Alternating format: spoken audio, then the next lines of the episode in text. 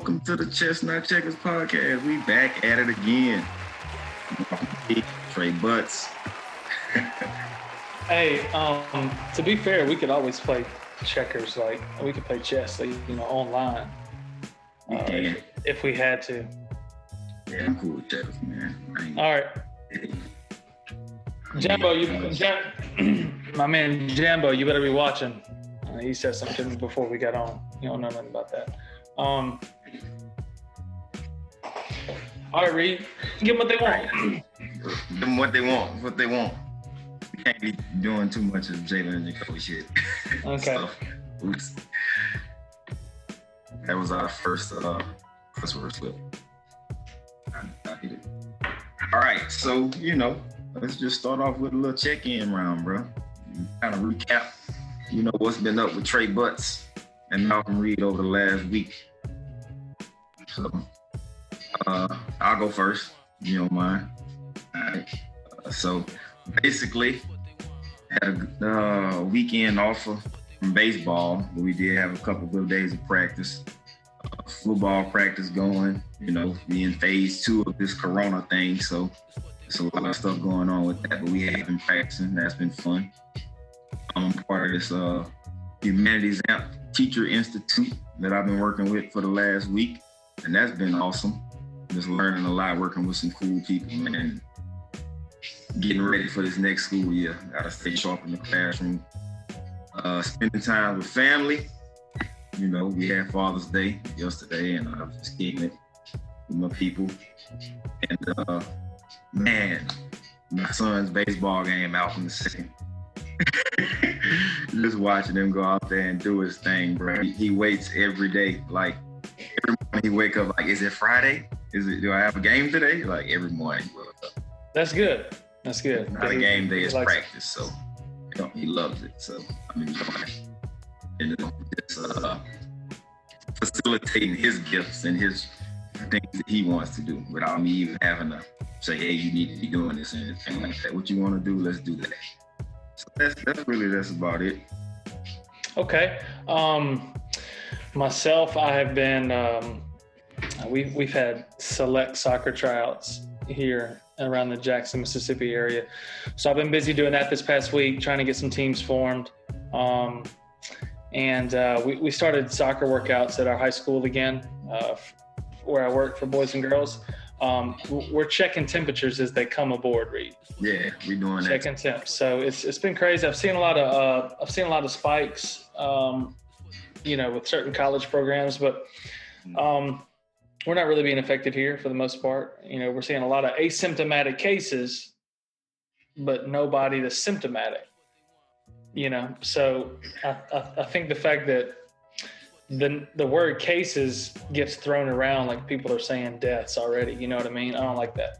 But um, you know, uh, we, we've had it's been hot here in Mississippi. We have had some good weather all week. It just started raining past couple of days, but um, other than that, man, um, let's get into it.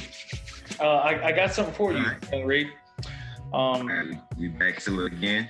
so, man, um, I got I got two songs for you. We're gonna see how well Malcolm Reed knows his his music.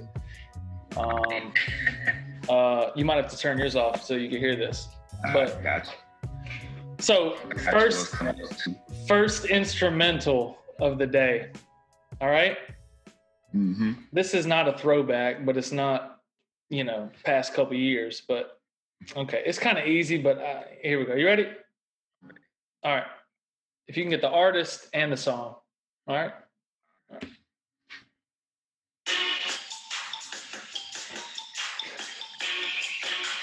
I'm gonna let it play. I'm gonna let it play. Let it play, man. You know. You still got five more seconds. Yeah, hold on. I'm thinking about it. Keep it, keep it on, man. That's it. 15 seconds. Who is it? Oh, 15. Oh, that's David Banner, like a pimp. Uh, it, uh, it's the remix with Lil Flip. It's Lil Flip. Featuring Little Flip. Okay, I had to pull some Mississippi Yeah, stuff yeah. out. Um, you know that that song is going to get into what we're talking about right now. That whole song was about the racial injustices, a lot of the rebel flag issues. The re- the rebel flag was thrown all around that video. Um, they actually That's did it. Right? Didn't didn't David Banner have it on his album cover? Yes, they actually did that. Um, He was burning it too. they did it in Jackson at the park there. Um, I want to say, I, I don't know what park it was in Jackson, but um, it was was one that they did the video at. All right, you won. You you you won for one on that. All right, next video, next one. You ready? Bam. Are you ready? Yeah, I'm ready, man. Okay, dude. David All right. Banner in me. That that was too easy. That was too easy. Yeah, it was. Okay. All right, here we go.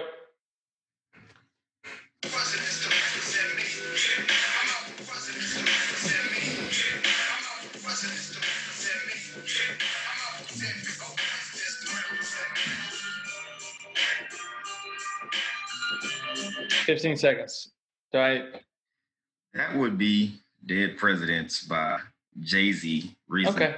album, 1996. I think Now read. DJ Premier did the beat. I think I might be wrong though. Dang, dude, you just know everything about that. All right, here's the deal. Okay. So, dead presidents. What are we talking about, Reed? Dinero. About money, right? Dinero. Okay, so so we're talking about money with dead presidents. Also hit you with that David Banner. We're talking about the flag issue, right? Right. Okay. So here's what it boils down to. Here's my question. Um, question of the day. All right, you ready for this? Mm-hmm. Woo. Okay. Malcolm, Yo, there is a mountain in central northern part of Georgia called Stone Mountain. Have you ever been to it? I have not Have you heard of it? I heard of it. Okay. What three Confederate figures are carved into the side of Stone Mountain? Man, bro, I just watched something about this yesterday. Three Confederate. Now, for the people that No, don't that know, was on that video I sent you about uh, Okay. John Halliwell. John Halliwell Okay. talked about it. okay, Reed. You have two sides. You have the Confederate Army, and what's the other side, right? Yeah, the Union. So the Confederate would be. Hold up, hold up, hold up. Time out. It's three of them, right? They were generals. Oh, because I'm trying to get my thoughts together. Because I think Uh, Two, two of them were generals. I can guess. I can guess Robert E. Lee. I could guess probably. You would be, you would be correct. Robert E. Lee is one of them. All right, I would say, dang, I just had another one. Mm, mm, mm. Nathan Bedford Forrest. no. All right, so it I don't know. I don't know those two. It was two generals, Robert E. Lee and Stonewall Jackson. Stonewall Jackson. I did not say that. And it was and there was a president, Thomas, I mean Jefferson Davis. Jefferson Davis was was a, oh he was on he was carved into the thing too. Mm-hmm. He was a Jefferson, president. That's that's a Mississippi boy right there. Okay. Okay. So Sorry, bro. Here's the here, here's the reason that I chose this question. Okay. A lot of people are talking about, you know, removing statues and burning these flags and all these things, right? hmm This was a mountain that my family took me to when I was younger, maybe like 12, 13. Right. Went up the little Uh-huh. sky lift, you know, Yeah, yeah. they had a big light show. It was just like, you know, my parents didn't say these were Confederate soldiers, blah, blah, blah. Like we just looked at it. It was cool, you know, Right. there's no background meaning. Okay. So without getting too much into it, I need you to, I need to give you a little history lesson. Okay. Stone Mountain opened in April, on April 14th, 1965. A hundred years to the day of Lincoln's assassination. Okay. On So- in then. Are you with Are you with me, real quick? Okay. Uh, April 14th, right? 19th. April fourteenth, nineteen sixty-five. A hundred years to the day that they opened up to the day. to honor Okay. the three Confederate people. Okay. All right. Here we go. So, um, the Venable Brothers was a corporation that owned the mountain prior to like you know the state of Georgia, state of Georgia, like buying it, or whatever, right? Ven- Venable brothers. One of the brothers, Sam, he was heavily associated with the KKK and helped fund the memorial. Okay, Yeah. uh, the Venable brothers was a The Venable. Brothers. they, they had to they dealt with like rock quarries and things like that, right? So they Mhm. previously owned the mountain. Owned the mountain. They, they owned it, whatever. Me just you get that know, for mountain rock- right bro. for rock quarries. But um, the Ku Klux Klan had their reestablishment meeting on top of that mountain in 1915. Okay, In 1915, 1915. Okay, the birth of a nation. 15, 50 years later, the Venable Brothers are, you know, Stone Mountain is open. 50 years, okay? 1965. Right? Okay. Um, 50 years, right. so getting into this whole thing, this is a part of history that we're trying to teach our youth. Confederates, you know, soldiers, generals, and this is a memorial honoring them, right? We're honoring them. Is it right that we honor them? Are we supposed to celebrate them, Reed? As a black man, do you feel You're getting right into it, bro. You're getting right I'm just saying, as a black Yeah, man, slow down, man. Slow down. uh, do you I feel feel like you know. We gon' we gotta dive deep into that. I'm just saying there I'm just leaving you with that. That's why I chose all that today. Okay. I got you, got you. I like that. Hit me with what you got. Um, so look, and I never been to Stone Mountain. If I had been there, then I would have I would have known. But You know, so many people like died Mount, making that thing. just like Mount Rushmore, that's what it reminded me of when I saw it. Like, um, because I didn't really know it was there. hmm The day before, it couldn't have been, you know. It's just not a coincidence that Klan activity happened atop the mountain. There was a reestablishment. The brothers who previously owned the mountain were involved in that. And now, and then they, you know, the mountain it reopens as Stone Mountain. There's a lot of things, you know, it's highly criticized place that, what do you go? You can't tear down a mountain. You know, you could close down the memorial. Blow it up. I mean, either way. All right, go ahead. But yeah, like so, um, I was thinking about Mount Rushmore, which is like, you know, something that's built on Indian land, American land. I'm so sorry, Mhm. but you know, it's honoring presidents that didn't stop them from being, you know, genocided, like or just kind of like moved wherever they.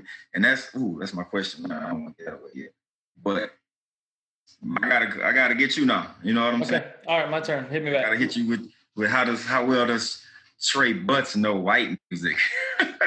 I think I listen to more rock than you, to be honest, bro. So you know, I don't know. Maybe all right. not. You put me on a lot of good good rock music. So All right, first song. ready? First song. Mm-hmm. I hope you can hear. Turn it up. Here. Put it back a little closer.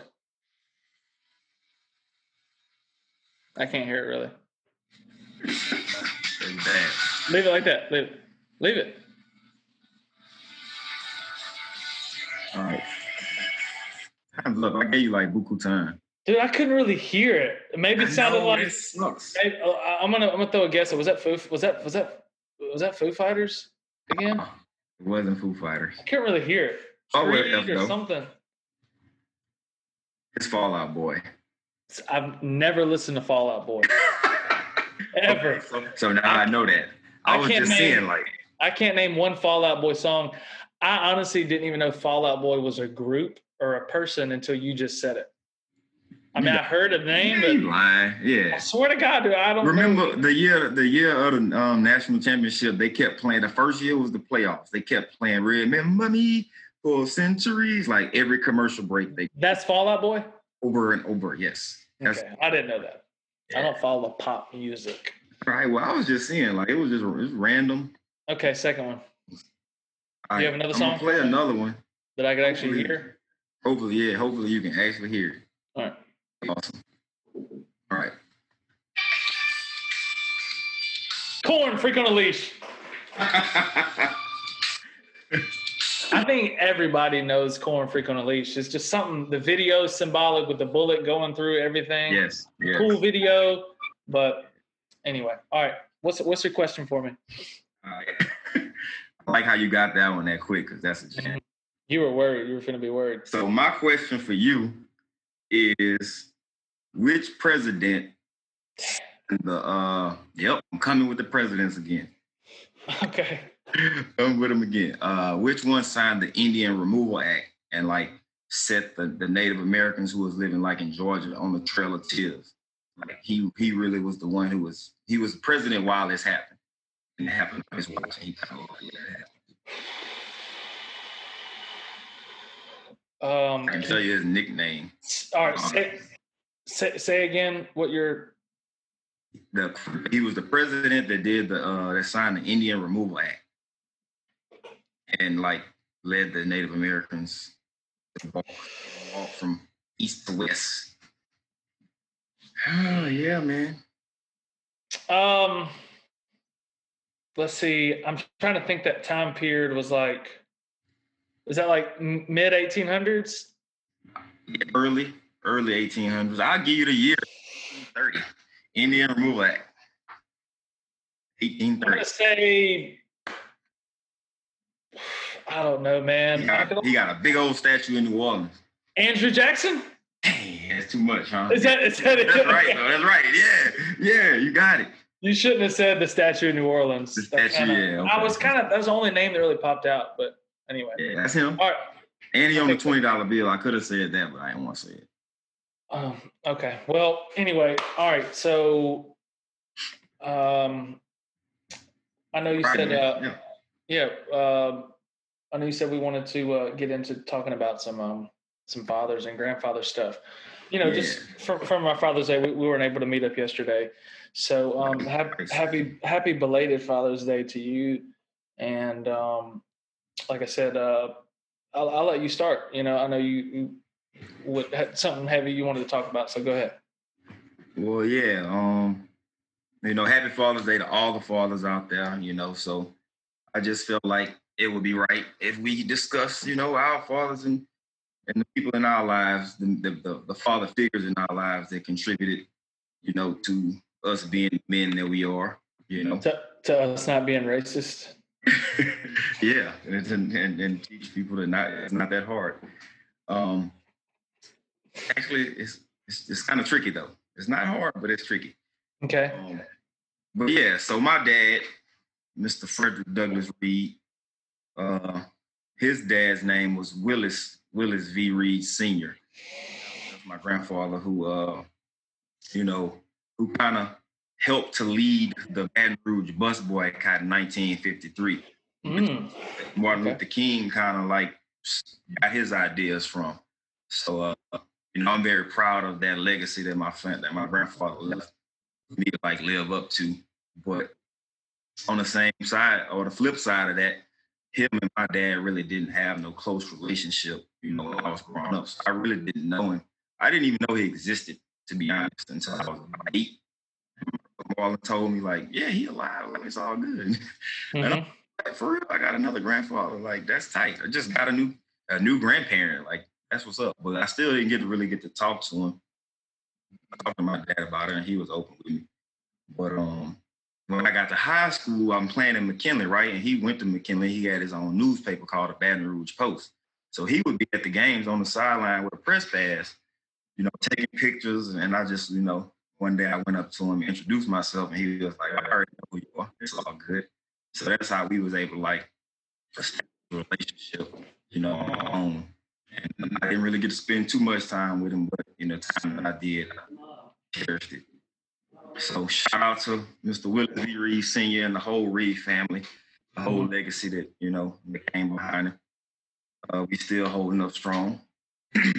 and uh, my other grandfather, my mom's dad, is James Stallworth the first, senior, James Stallworth Sr. And uh, he was from Hybart, Alabama, not Butts. When I went to his family reunion in Hybart, bro, Is it the country? man, it got Itadena like, like Itadena is like a metropolitan compared to Hybart, Alabama, dog, for real.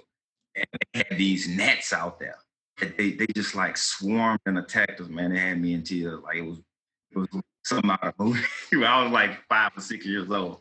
And it was just crazy. My grandfather, his real name was Patrick McCanns, right? So when he was in was living in Alabama and uh he got himself in a little bit of trouble. And I don't really know all the details of the story. I'm trying to piece it together, you know, as the years go by, you know. But uh, he had to leave Alabama, basically, and uh, he, because some people was looking for him. And they was white people, and you know he was a black man. They was you know when is Alabama in the nineteen forties, twenties maybe, oh. the teens actually. It's the teens because he was born in nineteen oh three. He he died at hundred years old. Mm-hmm. So hopefully I get it in the years too. But uh, yeah, he had to escape. You know, he moved to Baton Rouge and changed his name to James Thorpe. And so he had it was a white family that helped. So uh, they was the ones who gave him that name. He moved to Baton Rouge. And here I am because of that. That's crazy. Um, so your grandfathers, both of them, you said Alabama. What's mm-hmm. what? Where's that? Where's that near in Alabama? I honestly don't even know, but it's like in the I I, ain't gonna to you. I have no clue. But it's not near the coast. It's like the clay is red. So I think it's a little bit more Maybe north. Mm-hmm, towards Georgia. So Alabama and and the other one's from where? He's from Baton Rouge. Baton Rouge. Okay. Um, well, um, my um, so both my grandfathers have have passed on. One passed on this past November, I said pass way too many times, but um, one, one no, it's all good. Um, That's cool. He, he he he lived a, a long life, you know, well into his his mid 80s. My um, and this is my my dad's father. So mm-hmm. um, uh, he was a small business owner, owned his own business in Jackson, office supply store. Um, you know, taught the values early about hard work to my father um, you know, a lot of people don't know this, but my father didn't go to he he, he didn't spend one hour in college. Um, he was even held he was even held back, you know, a year in high school or middle school. Um, but my father instilled these hard work ethics in my dad really early. So my dad started working right out of high school, and um, you know, eventually led to him starting his own business as well. Um, so you know, my mom's my dad's side of the family, um, both men just showed extreme um, willingness to to you know make sure that their offspring you know did what they did in a, in a, in a sense of um, listen i'm going to show you what hard work is and and, mm-hmm. a, and a mm-hmm. day of hard work is and you know both of them were very um, athletic uh, sports driven men as well. Uh, my grandfather, you know, made it as far as AAA baseball with the um, Boston Red Sox. Got beamed in the temple right. that, that, ended his career. Um, you know, he was a baseball player, football player, uh, played halfback. You know, um, and my father the same way. You know, uh, very athletic. You know, force for sport athlete. So sports were kind of ingrained into mm-hmm. me as a young age. Um, right and, and never had a father who, you know, we know a lot of kids, they, um, their fathers are living their, their missed dreams and opportunities through their kids' eyes who are playing baseball and soccer. And um, anyway, um, you know, the small business mindset, creating something that's your own, that was driven into me early. You know, mm-hmm. don't depend on others to to be successful.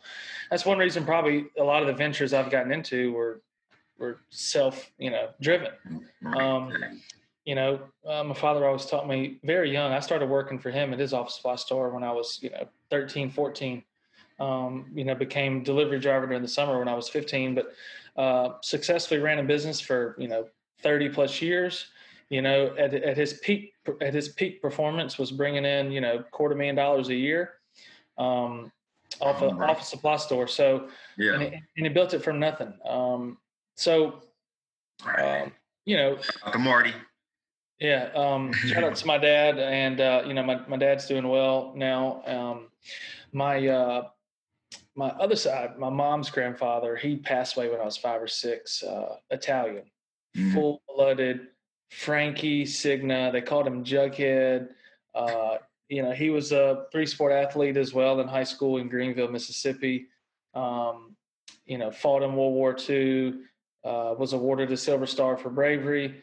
Um, you know, just an, uh, and you know, him I didn't really get to know well, but just from the stories I've heard um, from mom and family members, you know, he he was just another um, human being who didn't see color and you know came here as an immigrant um, in the early 19- straight from Italy. Yeah, Sicily came came here as an immigrant in the early 1900s. A lot of Italians, you know, um, settled right there in Greenville. You know, great farming land. So mm-hmm. the Delta was a place. But um, you know, I would often hear stories of uh, the restaurant that you know my family um, owns, Doe's Eat Place in Greenville. You know, it used to be a grocery store, and even at one point was a juke joint for only blacks and Italians. Um, you know, yeah. we, we were told that Italians were, were looked down upon amongst a lot of the white, uh, large portion of the white community.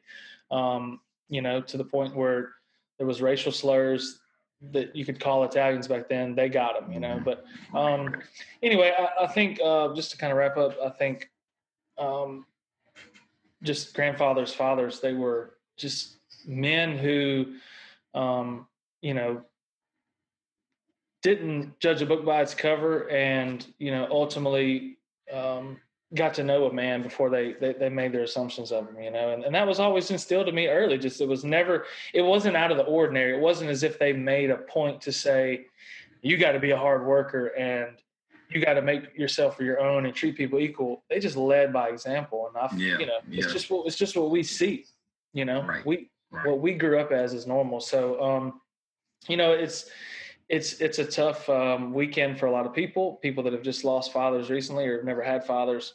Um, yeah. You know, um, my wife is someone who's you know never known her father. Uh, really been in her life since she was you know two three years old. So um, she's always looked at my my father as, as hers. You know, um, but uh, I just hope that you know 20 years from now that um, I've I've led a life to where my sons who are fathers could say the same things that me and you are saying right now. You know, right? So yeah, um, just yeah. So right. a couple of things I want to I want to bring up. That uh, okay. first of all, your pops has always treated me so you know so much respect and just you know I always you know just felt comfortable saying anything to him. He just always kept it real. Mm-hmm. Good dude, and uh, I forgot to mention that my grandfather, my dad's father, Willis, he fought in World War II as well. You know what I'm saying? So we both got you know grandfathers that was World War II veterans. Mm-hmm. We I think we did mention that when we talked about Drew Brees a couple weeks ago. But um, yeah, a couple things that my dad had going on. He was a Vietnam vet, you know. And yesterday, uh, I, I posted some pictures of him, you know, during his army days and military days, and uh, some of his football days. Cause man, my dad, I hear this all the time, bro. And your daddy was the coolest quarterback come through Capitol. That's what the old head be telling me. Oh, funny. they be showing him so much love. Like he could ball though, you know. And and yeah. then he started, he started our little youth football team in our neighborhood, the Howell Park Cougars. That's what you know. Me and all my brothers played, and pretty much like all the dudes from the hood, you know, we would come to Howell Park. You know, that's we had a team there, and it, it was other teams around the city that we competed against. But that was a team that my dad started, so it kind of like example that he was leading by. And, you know, he never really was like, you know, he was aware of race. And, you know, he grew up in the Jim Crow South as a black man, you know, and watched, like his senior year was the year Kennedy got killed. He, he lived through the 60s during high school and Vietnam. So, like, the baby boomer. Your dad was. Hey, but still, still but like, think about the different experiences that they probably had to had to go through, you know, to, to navigate their lives you know, in the South during that time. But even no. even with that, it's like you just treat people how they treat you based off who they are. Like just let let their deeds speak for them, not the color of their skin. You just look past it. No, Reed. Not look past I, it, but like well, you know, our fathers, just the people of that generation, the good ones, man, they were so much stronger than the majority of these people I see today. Like like uh, people of color in the 60s like like I, I see people so, like people today at these riots or protests right? You know they may get pushed down to the ground or you know some pepper spray. You go back to the 60s you got water hoses at your face you know you're you're getting beat with a club you got dogs ripping your flesh apart you know what i mean? Right. and and and they kept and they were pers- and they were persistent. You know what I mean? But um, anyway, um, yes, man, they were strong back then, man. Shout out to the fathers. Um, for real. If if if I can roll into this next thing, Reed, um, I, we kind of wanted to address. Um, unless you wanted to add anything else. Let me see. Make sure I cover all my crossed all and, dotted my i's and lowercase j. look, it's it's like you said, it, man. I just want to say to you know just to close that that part out about fathers. You know, because I didn't really talk about you know uh, me being a father myself and mm-hmm. lead by example for my kids. And you talk about you know uh, a lot of athletes' fathers who you know try to live through their their kids vicariously, whatever. And mm-hmm you know, sometimes I think about that, how it might look when people see my son. You know, I post videos of him hitting the ball and doing well in baseball. And, you know, I am teaching him some of those things, but this kid really wants me to do it. So I just be wondering how that perception works sometimes because, you know, people going to say different things about you regardless. They talked about Jesus, you know what I'm saying? So I, I don't really, I ain't tripping on it because I know the relationship that me and my son. But I just be thinking like, because of that perception of other dads who actually are doing that, you know, I wonder if people be. I don't know, Reed. I, I just, uh, you know, as a coach, I think there's a fine line between being a father and being a coach. I never had any issues with my dad. He coached me in basketball, baseball, right. you know, you name it. My dad never played soccer, but yet it's a sport that I coach now, and he and he supports me. You know what I'm saying? Yeah, yeah. And when I was growing up, I played it and he didn't know what was going on, but he supported me. He didn't try to make That's me do this or make me do that.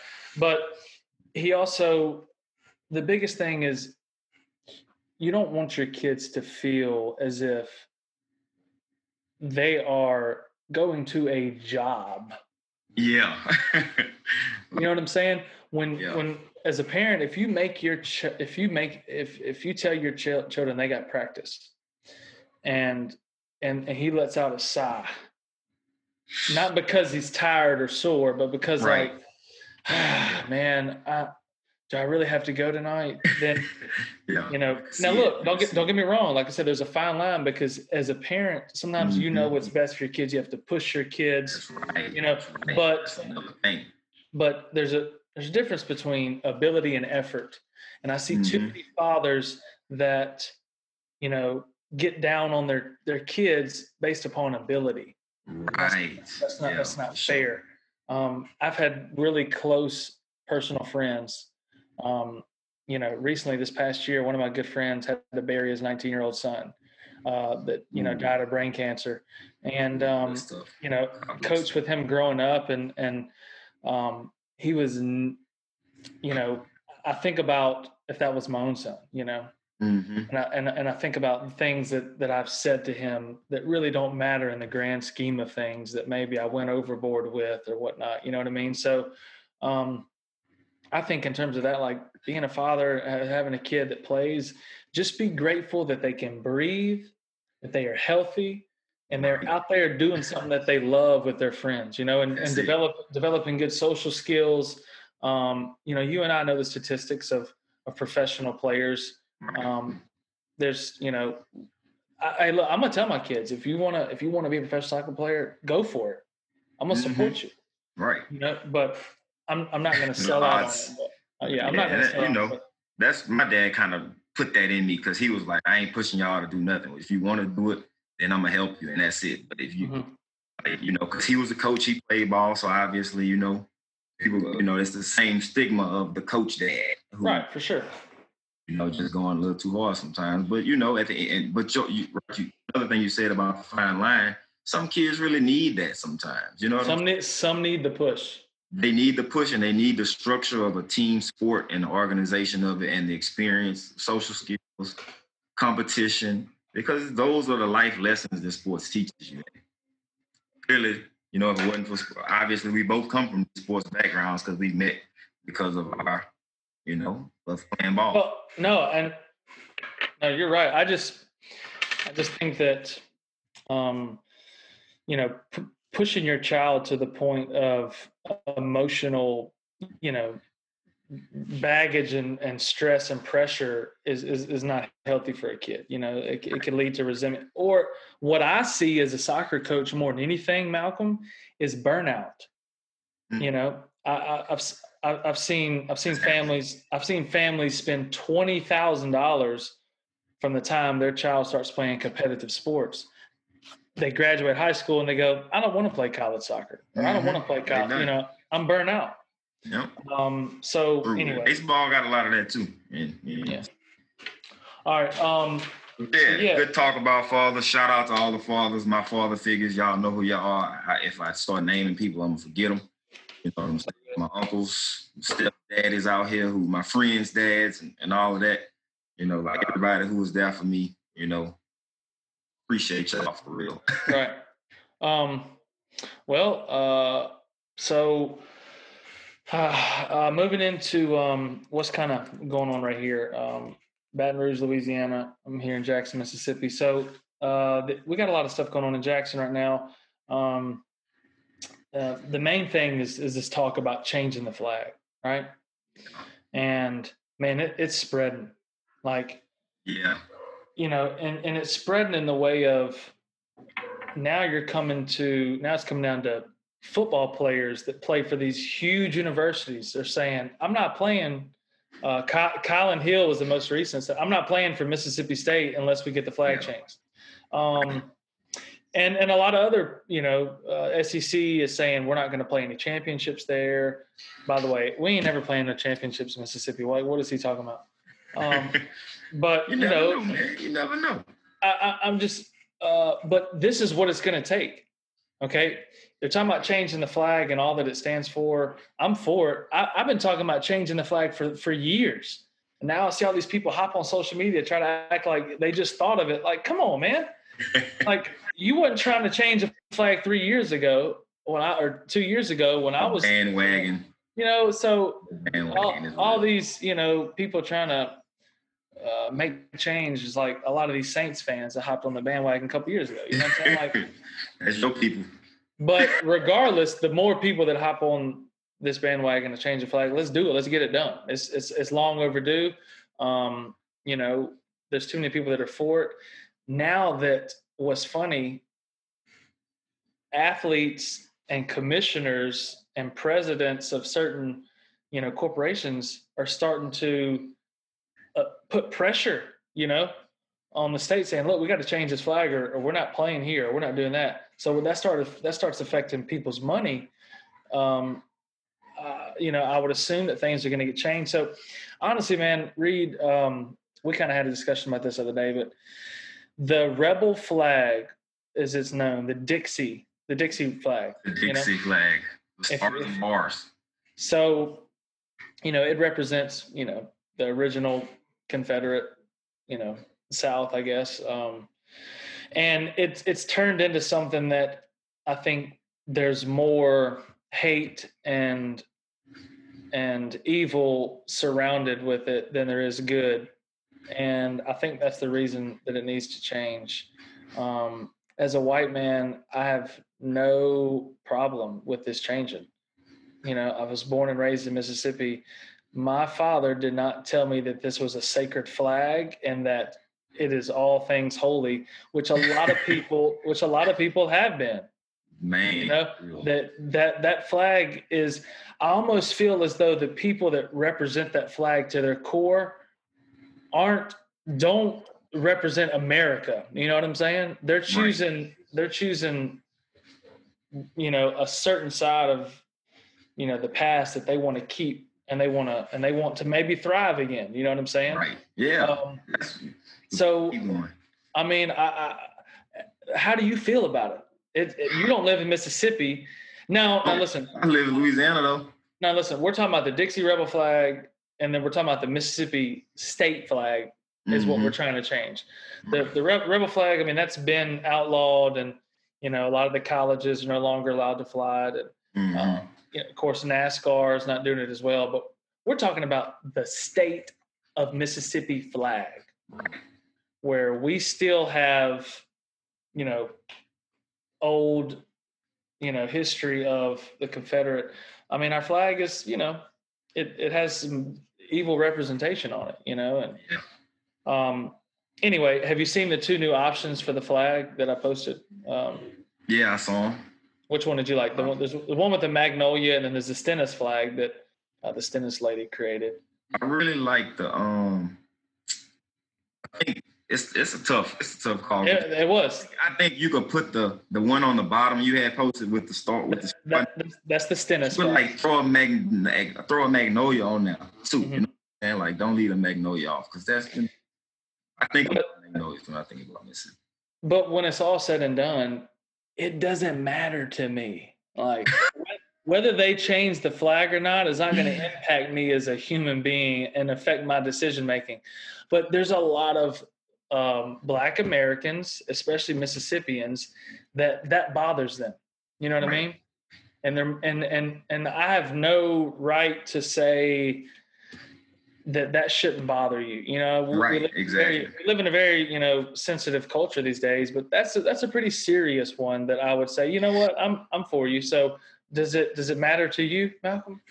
If we change, yeah, it, it does, man. I, I don't like to see it, to be honest, like because it's just a reminder of you know what what they was fighting for and what that flag stood for. I don't even. What were you taught? What were you taught that it stood for? What were you taught? Were you taught that any white person who has this flag is a racist and they don't like black people? Was that what you? No, I was not taught that.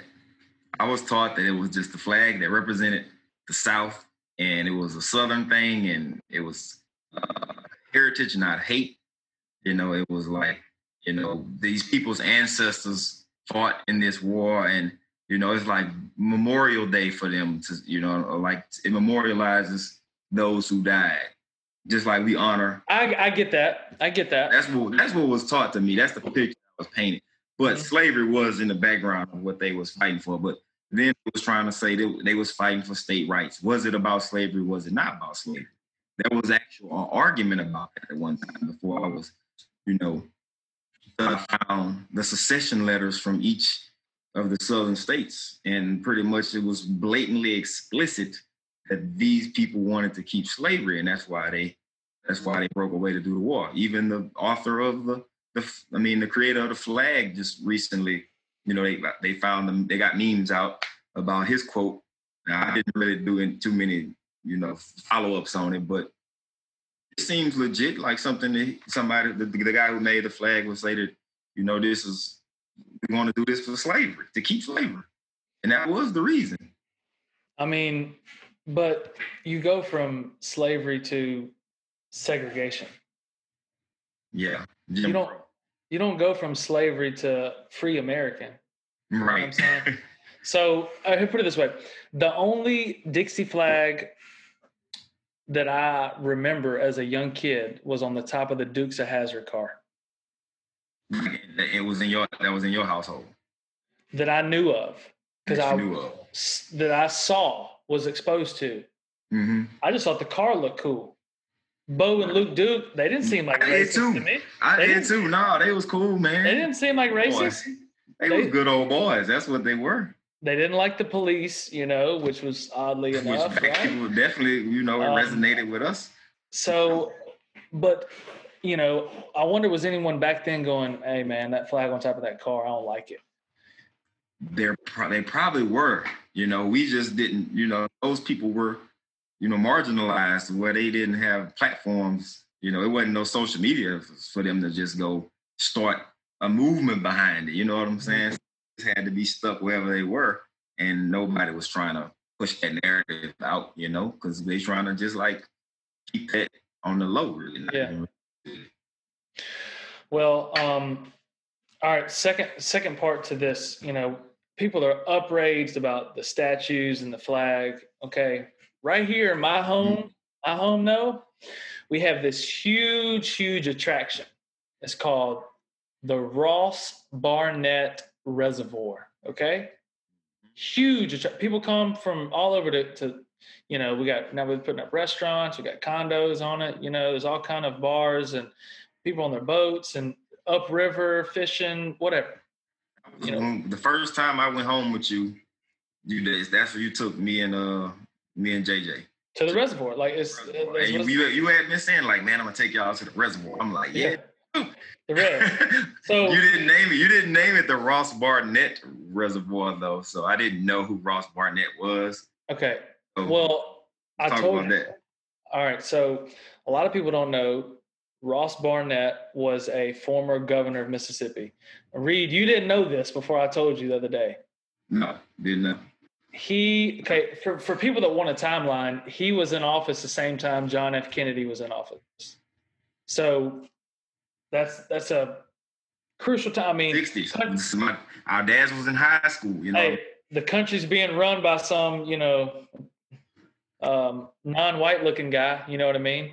Uh, anyway, so at the same time, uh, Reed, you know about the fellow who was trying to get enrolled into University of Mississippi, the black man that was trying to get enrolled in the yeah. University of Uh, James Meredith.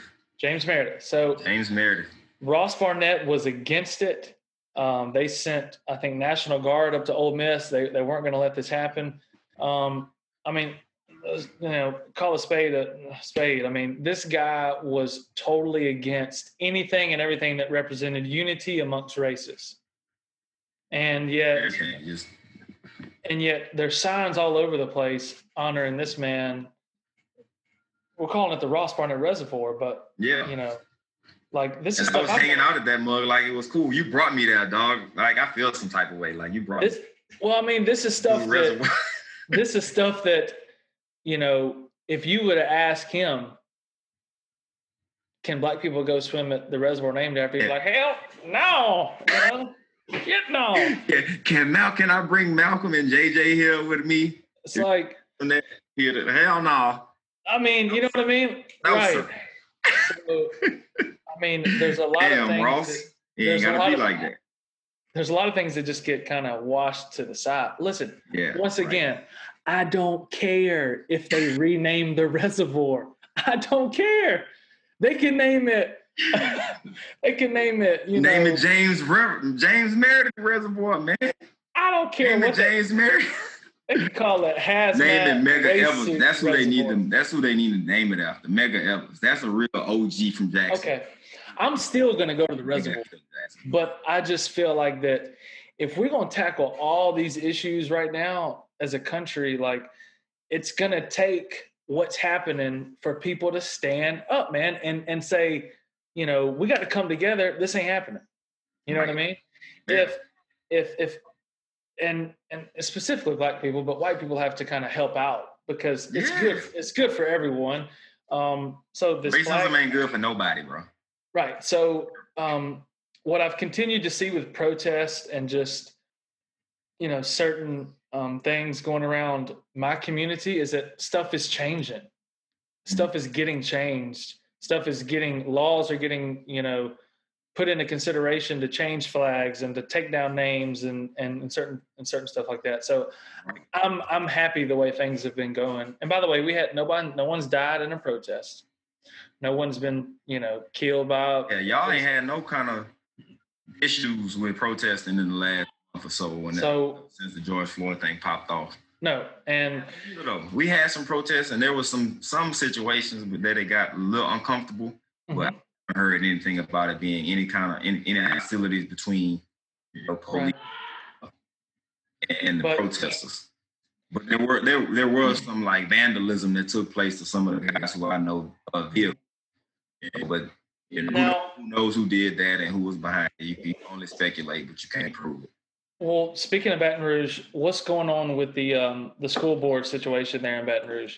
Oh, oh, So man! if you if you could if you could inform me on what's going on because like I said, the flag that- that's stuff that's been hitting hard. You- said in Baton Rouge y'all are having so the school board issues. Yeah, so um in general, you know, there's a lot of uh it's a lot of monuments in New Orleans. You know, Oh yeah, yeah, yeah. promote I just talked about Jackson Square, you know, and uh people have been trying to, you know, take that down. And there's a movement, uh, an organization called Take 'em Down NOLA, a, a guy who I know, um, Michael Quess Moore is a, is affiliated with that, and he, you know, they they doing a lot of work down there in New Orleans too. So I want I want to shout them out because that's uh, it's so many in New Orleans that it's crazy. You know, it just goes to show like the corruption and the like. In Louisiana, people think it's way better for some reason in Mississippi because of the picture that we sell to the media. But you know, New Orleans do be on it popping, but the poverty and the things going on. Anyway, that's in New Orleans. I'm from Baton Rouge. Let's make sure we get that straight. but um, shout out, shout out to them. But here, right now, we got a situation with this Lee Lee High School. So Robert E. Lee, you know, we got we got a school named after him on a on a kind of a busy street in a more affluent section of the of the city, close to the LSU. Um, it's called South Downs. You you've been through it before. Um, okay. the school had been named Robert E. Lee for years. I think it opened in the 50s. And uh, you know, they they were the rebels. So they had Confederate flags all over the place. Right. It, it, when schools got integrated, uh, you know, a lot of a lot of black people end up having to go to Lee High just for and then, you know, trying to desegregate, trying to force the issue, which you know people wasn't ready for that at the time, but it happened, and, and, and it caused problems. But it's you know it kept going. So four years ago, they wanted to reopen the school. The school closed down and they reopened. Man, this campus is one like sixty million dollars. Like I can't remember the number, but they put so much money into this school, bro. Look like a house campus. And McKinley, which is the oldest black school in the whole state, ain't got them kind of millions, you know. But we, but McKinley serves a different demographic, and you know, once again, different neighborhood, different uh, financing. But anyway, they changed the name of the school four years ago from Robert E. Lee to just Lee and reopened it as a magnet school. It looks beautiful. And, you know, we got the smart students. They made a football team. They got a basketball team. So they pretty much still in all the quality students that would have went to McKinley are going to Lee, you know, because, I mean, look at the facility. Which one would you do? What would you, what would you do? Yeah, yeah, yeah.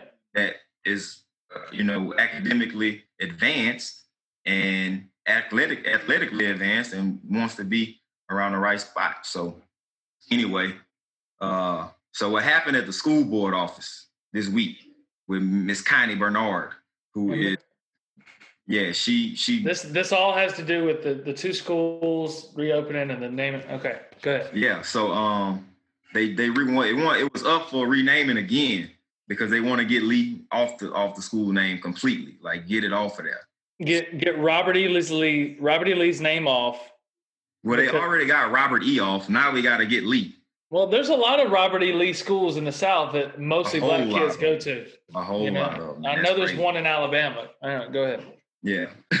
so they finally decided, you know, to vote on it again. But while they are deliberating and talking about it, this lady, Connie Bernard, who is a school board member, is on her computer shopping, dog.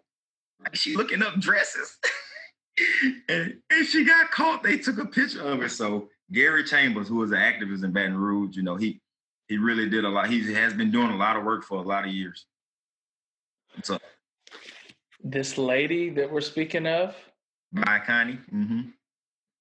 You said her name is Connie Bernard. So I'm assuming she was white. She's a white lady. Okay and this this this is this is crucial because we're talking about majority black students. black students. And she's like, 80%. I don't. She's like, I don't care about the school name, dog. I'm gonna get some shopping dress, on. baby. I oh, need a new God. dress. Okay, so there's some kind of cyber sale going on. Is she, is she fired? Uh, no, so they can't fire her. She got to resign. And two years ago, she choked the kid at his house. Like she like went to some kid's house and choked him. Is there is there is there truth to that? And they, they asked her to resign in and she didn't do it. And now they asking again because she don't care, obviously.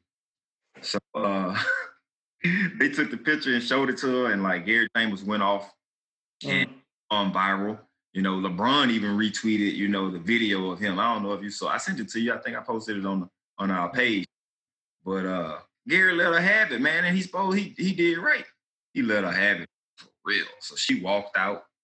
And uh, today the school board members held a meeting. It was four of them. They were all two two black males and two black females that uh that spoke about, you know, what happened the other night. And uh he just straight up, you know, they straight up says, you you got 12, you got the 12 o'clock tomorrow to resign. and uh, if you don't, we gonna come after you your constituents or whatever. So she she already said that she's not gonna resign, and I just thought that that was so crazy how that, all that happened, because I mean, bro, why is she? If let me had gone and choked one of my neighbors, neighbors' kids. Well, we talked Let about that. choked one of my neighbors' kids. We talked. We talked Where about would that. I be? For some reason, teachers, you know, they they have different. Teachers have like the utmost, you know, strictest rules, and a if we if we pat a kid too hard, we could go to jail. Man, you It seems like it seems, it's like everyone's surrounded. Now I get it. There's certain issues, but yeah, I know what you mean. That that that seems so. So so what, what's the end game here with that? When, So- when are they supposed to They actually, they actually, so they actually voted already, and Lee is going to be re- removed. And they, I guess, they're in the process of thinking about what the new name is. We just got they voted, also voted on a new superintendent for East Baton Rouge School District. But uh, yeah, man, that that that just was a crazy little story because it's, it's so it's so crazy that our own school district is so much BS that could have gone viral already, you know. And I don't work there anymore. So that also that one that gives me a little bit of freedom to talk about it as well. But I still care about you know the schools and the kids there because I worked there for, for nine years, man. And you know I've seen the things that's that's happened. Like the last thing that's, that's worried about right now is is McKinley losing the gifted program because you know the, the gifted program was extremely strong in McKinley when I was in school, but everybody opening these magnets and McKinley don't have a magnet program, so uh, that's that's about to be put up to be voted for on July 1st, I think. So, you know, I want to see, you know, McKinley get what it deserves. You know, like I said, I- I'm a, I'm a St. Amant Gator 100, percent but uh, you know, I, I ain't gonna forget about my roots, and my roots and my people. So I want both schools to do great. I want Santa Right. Have everything in in McKinley too. I mean, no, you're right, Reed. Um, we should dump, you know, billions into schools anyway.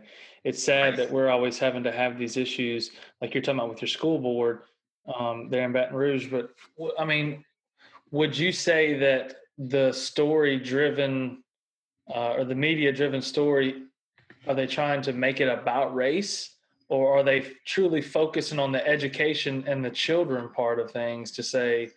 this is what because you know things can get lost man like right now so much is happening whoever screams the loudest or has the most people at their protest just seems to be getting things done while That's true. you know um, there's certain certain things that are happening that are very important like education with your you know your young people there um, so anyway i didn't let you answer your question bro. what, are they what are they Go ahead. I was going to say, is the media focusing on the racial side of things there, or are they focusing on the true important? I think I think uh, the people who are doing the talking are, are, are highlighting the fact that the highlighting the racial disparities. So the media is just covering. I don't think that the media really has an agenda. They kind of just rolling with, you know, Mhm. People doing things, just making good making good news. You know, making popular news, making hot takes. I'm glad you brought that up because you know, I do, you know, sometimes have concerns about who who, who our leaders are and what their agendas are because everybody does have a personal agenda. So when it comes to education in these kids, man, I don't care about any kind of recognition. I'm, I'm in the trenches and been been there for the longest, and I'm doing what's right. And like like you talked about with our dads, we trying to lead by example, and that's all we can do. So, Mhm. so as, as educators, that's the best thing we do. But we gotta make people aware of, of what's going on. So I don't really think I ha- I don't think the media has spun that situation one way or the other. I think they just reporting, and uh, the, the the people who are involved have taken control of the narrative and not really letting the media take it over. Like we we kind of have that power on. I mean, look at what we're doing right now. Like we we sharing our stories, and we you know we can't. Nobody else could tell them for us. Like we telling them for ourselves, and that's what I think more people need to be doing. Honestly. No, I mean, I, I agree. I, I I try to instill that in in the kids that I teach too about just you know, um, you got to make your own path and and you got to stand up for what you truly believe in. And you know, it, it's so hard to get a kid under twenty.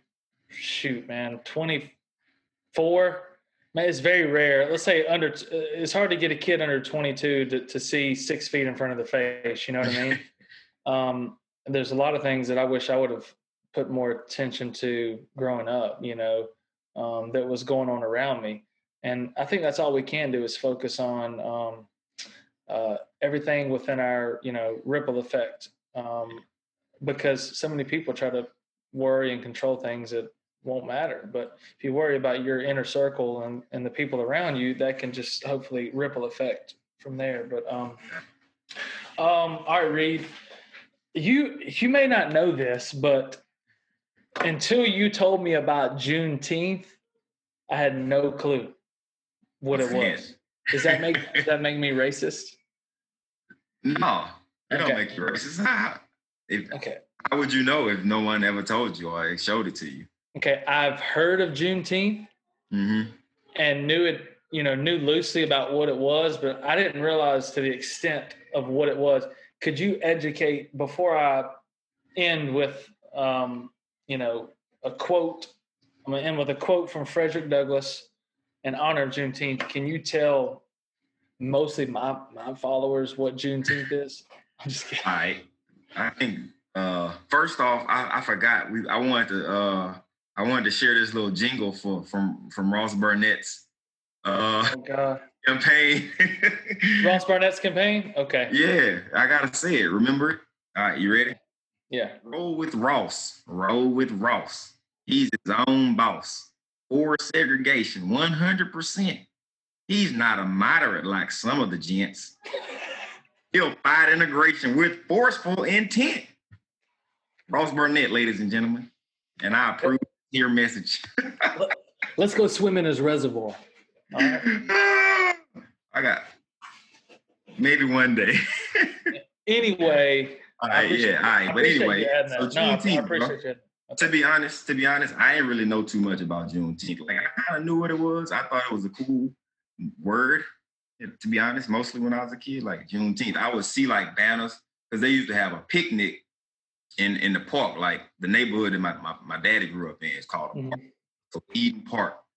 And uh, that's what used to have a, a, a, little picnic out there, a little cookout at the at Gus Young.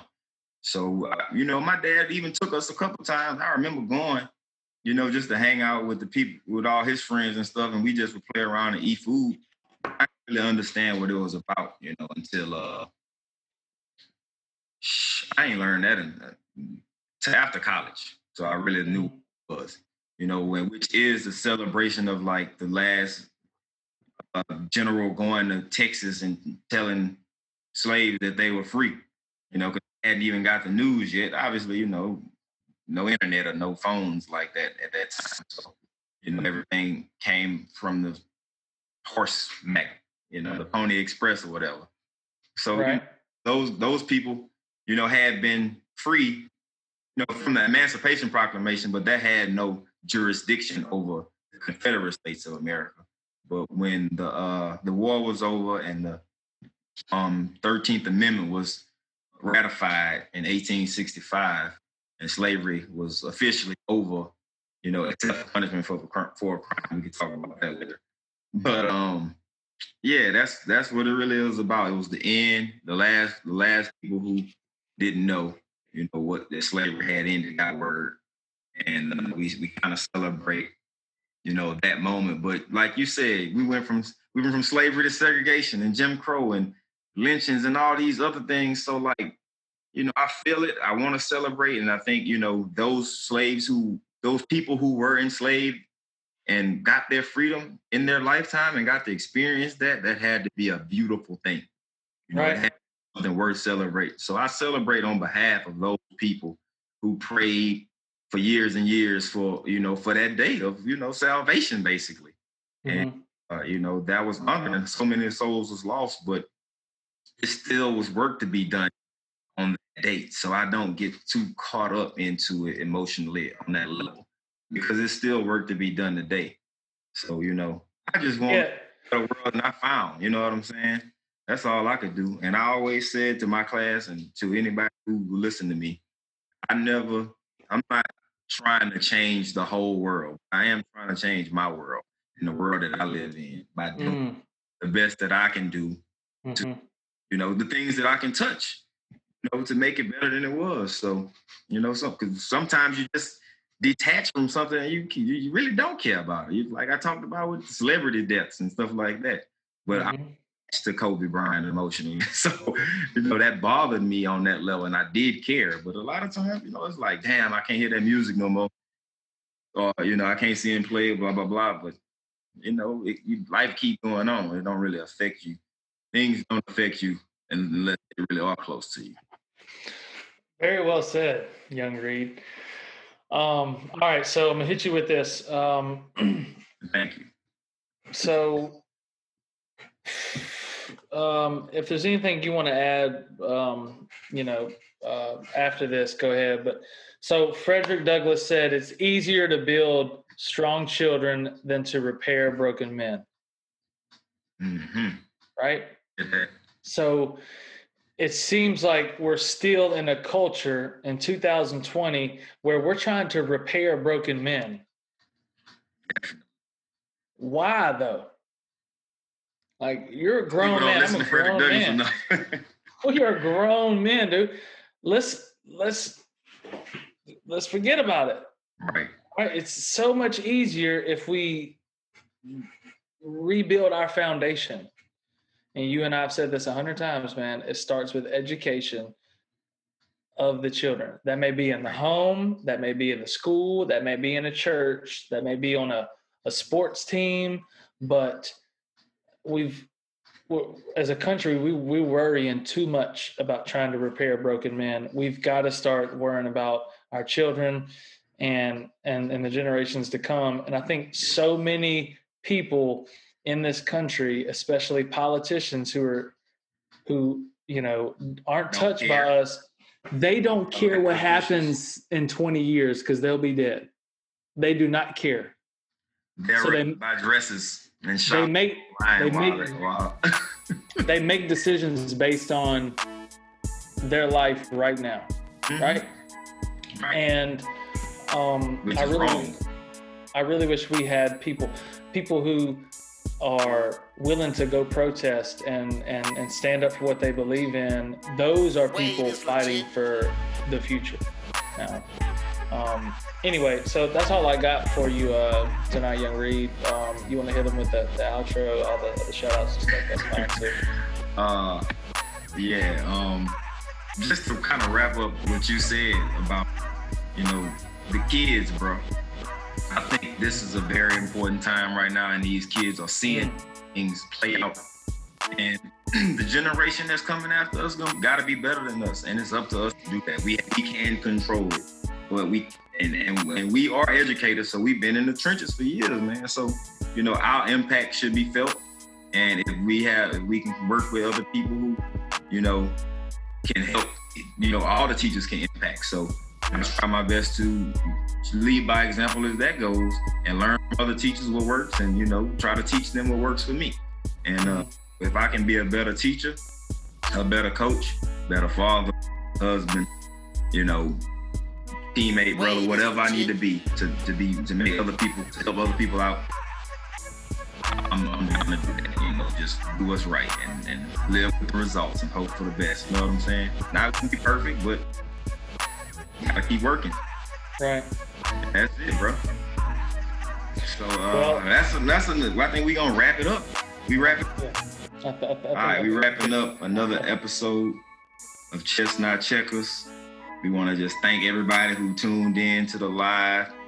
Um, we still we still figuring this thing out a little bit, you know what I'm saying? But uh, we working, we working, and, and we having fun doing it. So uh, thank y'all so much. I've been getting a lot of text messages and calls, feedback from people who are supporting the show, and uh, we definitely want to acknowledge that because it's very encouraging and motivating and uh and it's, it's humbling like man people really actually might care to listen to what i got to say man it's Yeah, and I, and I see everyone comment. I see everyone comment on Facebook. Um, uh, you know, Noah and several other ones who are. No- Noah Noah got Jefferson Davis, by the way. He he knew that. Um, Shout but to you know, yeah, just several others He been who, a big you know, help. giving their feedback and whatnot. But uh, all right, young Reed. Um, uh, we'll, we'll try to get a little bit early next week. Maybe roll up on a Sunday evening, but um, yeah, Yep. keep them updated. All right. For sure. Yo.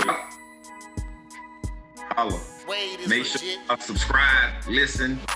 You know, click on the link, follow the Facebook page. It's it, Yeah. we posting some news. We we are officially reporters and journalists now. We just gonna, you know, claim it, and and and we'll we'll operate as needed in that capacity. You got anything Okay. to say? Say something. Uh, s- some.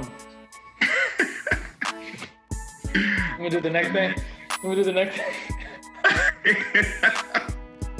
oh man, You'll kill So, uh, that's it, bro. All right, Reed. I'll Oh, see you. hold up, hold up. I'll let you. Okay. All right, bro. See you. Thought y'all. Thank y'all again. Chestnut Checkers Podcast, episode three. Done.